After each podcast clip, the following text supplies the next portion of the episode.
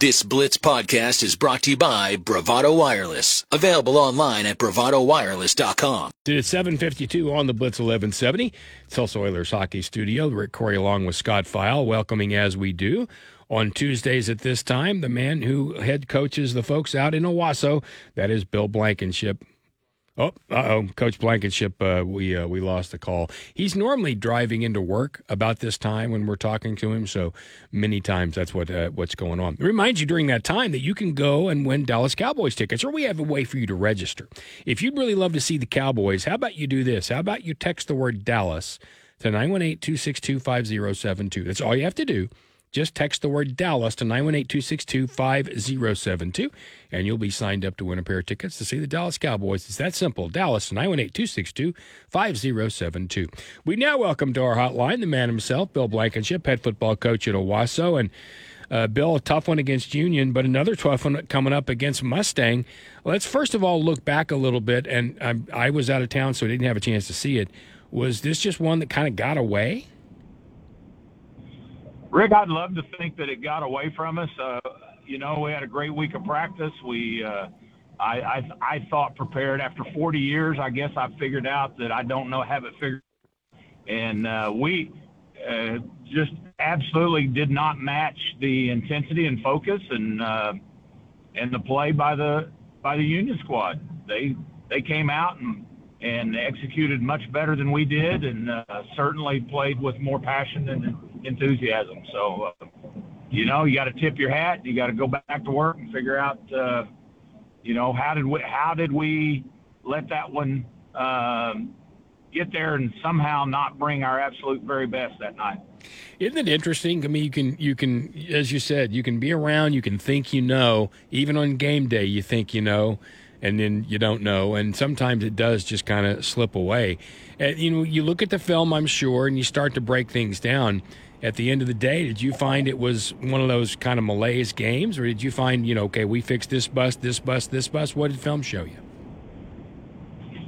Well, it, it, it's a little bit. I had a, an old coaching friend send me a text that uh, I thought made a lot of sense. He he wanted to know if it was a blowout or did we just get a nail in the tire and uh, I'm, I'm sure hoping it was a nail in the tire.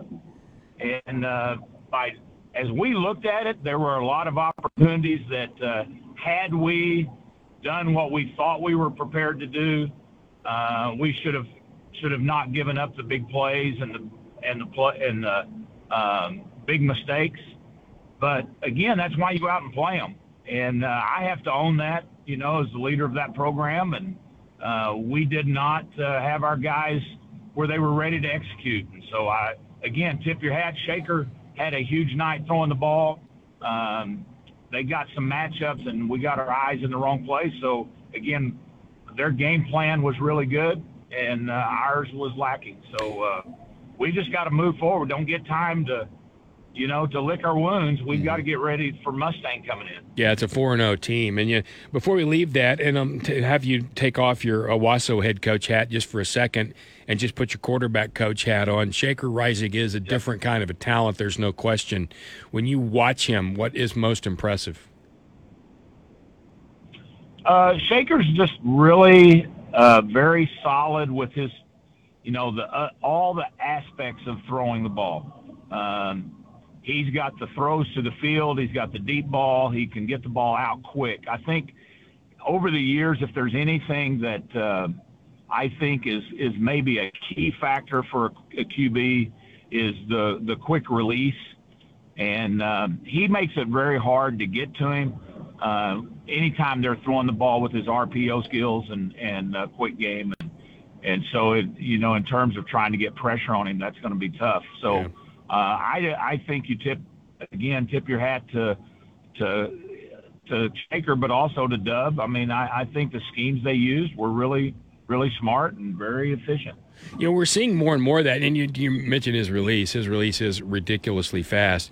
But, I, you know, when I was at Washington and watching Penix and then watching Dillon Gabriel uh, against uh, Tulsa, that quick release, and we're seeing that more in the NFL too. Tua is doing that. Tua's release is now under yeah. under a two, right at a two second thing. is that just a trend? I mean, it's always you've always wanted a guy to get it out quickly, but now it seems like we're game planning specifically to get it out quickly. Is that accurate, or are guys just getting better? Well, I think the trend of football is to uh, develop more of the catch and release kind of throws. Um, you know, the RPO evolution has made it where if if a guy is uncovered or if you've got space, get the ball out quick to him. And people that have to catch it, find the laces, wind up, they're not going to be nearly as efficient as the ones that a have the the, the catch and and throw um, skill set, but also the arm talent to get it out to to to spread it around. And so I think that's why those guys are succeeding once you get to the next level, uh, because that's more and more. How do you how do you negate, you know, a, a Dallas Cowboy pass rush? Well, you're not going to negate it, but you better get the ball out of your hands. If you're holding on to it, they're going to create issues for you, and so are a whole lot of other teams around the country. Yeah, Mo, we could talk about that kind of thing forever. You mentioned something about laces, and some quarterbacks don't even, you know, even grip laces anymore. But we need to talk about your football team, as you said, moving forward against the Mustang team, four and zero. Oh. Uh, they've had a couple of close ones, but they've been able to win them on film. When you look at them, you know, they're traditionally just this really hard nosed, tough team. Are they about like that again? Yeah, I think they're really taking on a, a little bit new identity. Um, you know, if you can picture Kansas State over the last few years offensively, uh, this is going to be a heavy quarterback run team. Uh, six three, you know, just just under 200 pound quarterback that can can run the ball and does a pretty good job with his play action and and throwing the ball if you load the box. Uh, but they scored a whole lot of points in the first four weeks and um, you know, a lot of it has been centered around that quarterback and his ability to run the ball. Yeah. Bill Blankenship with us, head football coach at Owasso. We have a few more minutes here with him. It's 7.59 on the Blitz 1170. At 8.30, Jacob Seuss, our 5 News Fayetteville, Arkansas insider. Rick Couri here along with Scott File. Yeah, you mentioned that your team really didn't match Union's intensity on Friday night. How much of is that a, a, a, learning point, especially going forward here in district play with a big one coming up Friday night? Well, Scott, we're going to find out next Friday because you know the thing the thing that happens in in six A one especially is you just don't get a break. Um, you know, I I think if you wanted to again do the analysis, probably Union was a little bit more back against the wall after a loss to Jenks and felt a little more um, urgency to to answer. I think, you know, our team. Uh, I didn't feel this way going in, but I think looking back, we felt pretty good about the last two weeks we'd played, and you know, you you felt pretty good about the fact that Union didn't play as well, and so I, you know, there's just human nature sets in, and you've got to find a way to get yourself on edge and to make it be, um, I mean, an issue every week. If you're not bringing your absolute A game in this league, uh, you're you're going to pay for it. And so, you know, will we learn from that? I I hope so. I think so. But you know, that's that's why there are upsets every week in um, high school football, college football, and NFL because people haven't mastered how to bring their A game all the time. How have you guys responded in practice so far? I had a great practice yesterday. Uh, there's a different focus and a different level of intensity from our leadership. And, you know, I, it's a shame sometimes that it takes adversity to bring that out of you. But again, will it be a flash or will we really be able to grind through the week and to have a different kind of focus um, you know, come Friday night. Well, remains to be seen, but I like what I see so far. When you look at, uh, you mentioned Mustang's quarterback play, and we're seeing so much of that RPO with quarterbacks to begin with. Now, defensively, when you're looking at how to defend that, uh, that's going to have to be morphing through the years as the offenses are morphing. What are you seeing changes uh, for defenses to be able to do that as you move into this week? Well, again, all up and down the levels of football, what happens if you have a quarterback that is a legitimate run threat?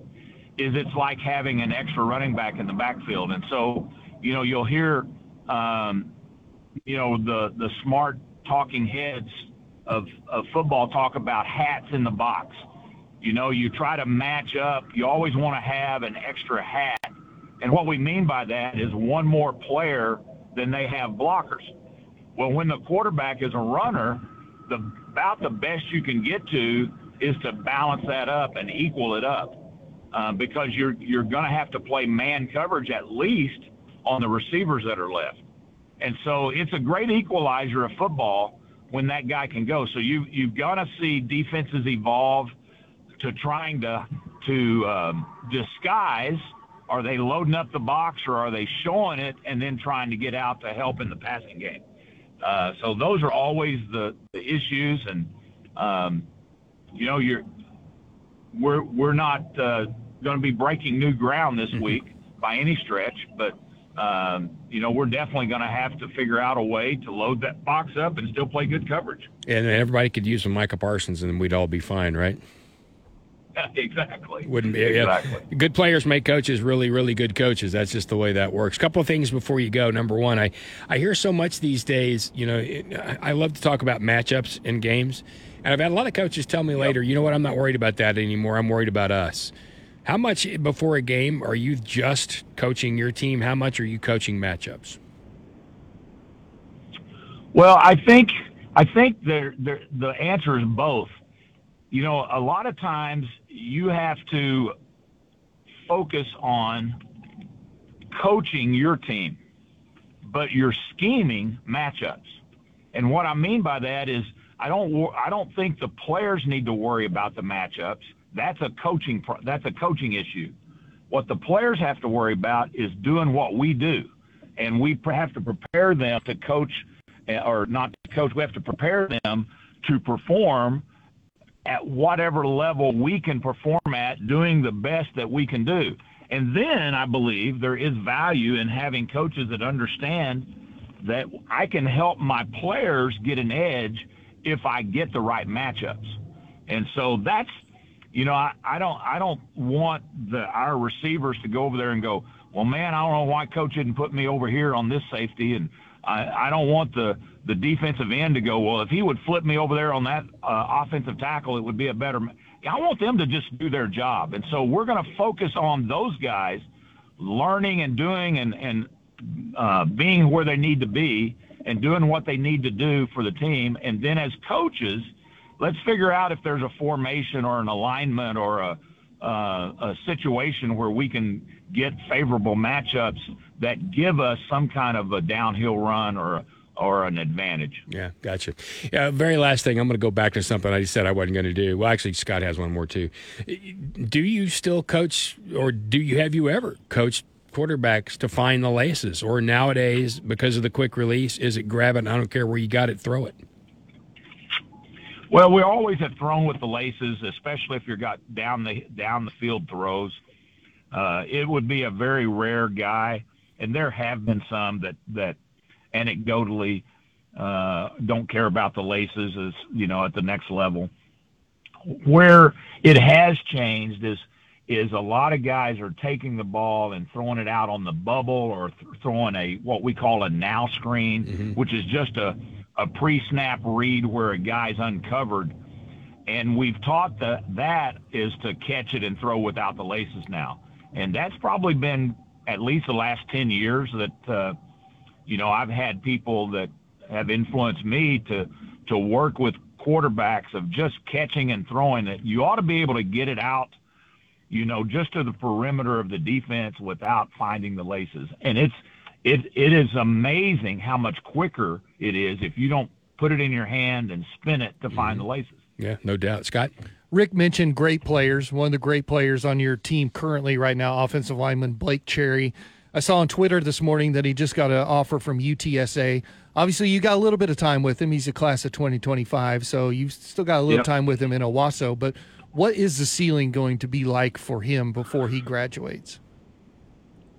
Well, for us and and Scott, um, anytime I mention Blake, I've got to mention Riker Half, who's the other tackle, and and they are truly bookends Uh, in this particular case, Riker had gotten an offer from UTSA oh a month or two ago, and the guy that called me, I'm I'm like, are are you aware of our other tackle, Cherry? And uh, he's like, no, I wasn't. You know, da da da da da. And so uh, they called me last night. The O line coach did, and he goes, Coach, you were absolutely right on on Blake. We got to get him an offer as well. And I'm like, well, I you know, not trying to tell you I told you, but yeah. I mean, these guys are both legitimate uh, high level players in terms of their future. They they're in the the the six five the six six plus. They're around 300 and both have great feet. I mean, they can run in space. Um, they can manage it, and they're nowhere near being as good as I think they're going to be. And so I, I do think those two guys um, will wind up being really high level recruited guys um, they're in the they're in the fourth game of, or just finished the fourth game of their junior year. Uh, both guys, both of them started 14 games last year, and and knock on wood, neither of them missed a snap. Uh, so I, I think they're resilient. I think they're they're coachable. They're great young men. Um, you know that makes it a lot of fun to have bookend tackles that you can you know kind of build the offense around. Sure makes quarterback feel better, doesn't it? No doubt, no doubt. Bill, always fun. I know it's a, it's a, an interesting week, and this is a tough football team at Mustang. Best of luck out there. Keep everybody healthy, and we'll talk to you next week. Thank you, Rick. You Absolutely. See nope. you soon. Thank you for listening to this exclusive Blitz 1170 podcast from Bravado Wireless.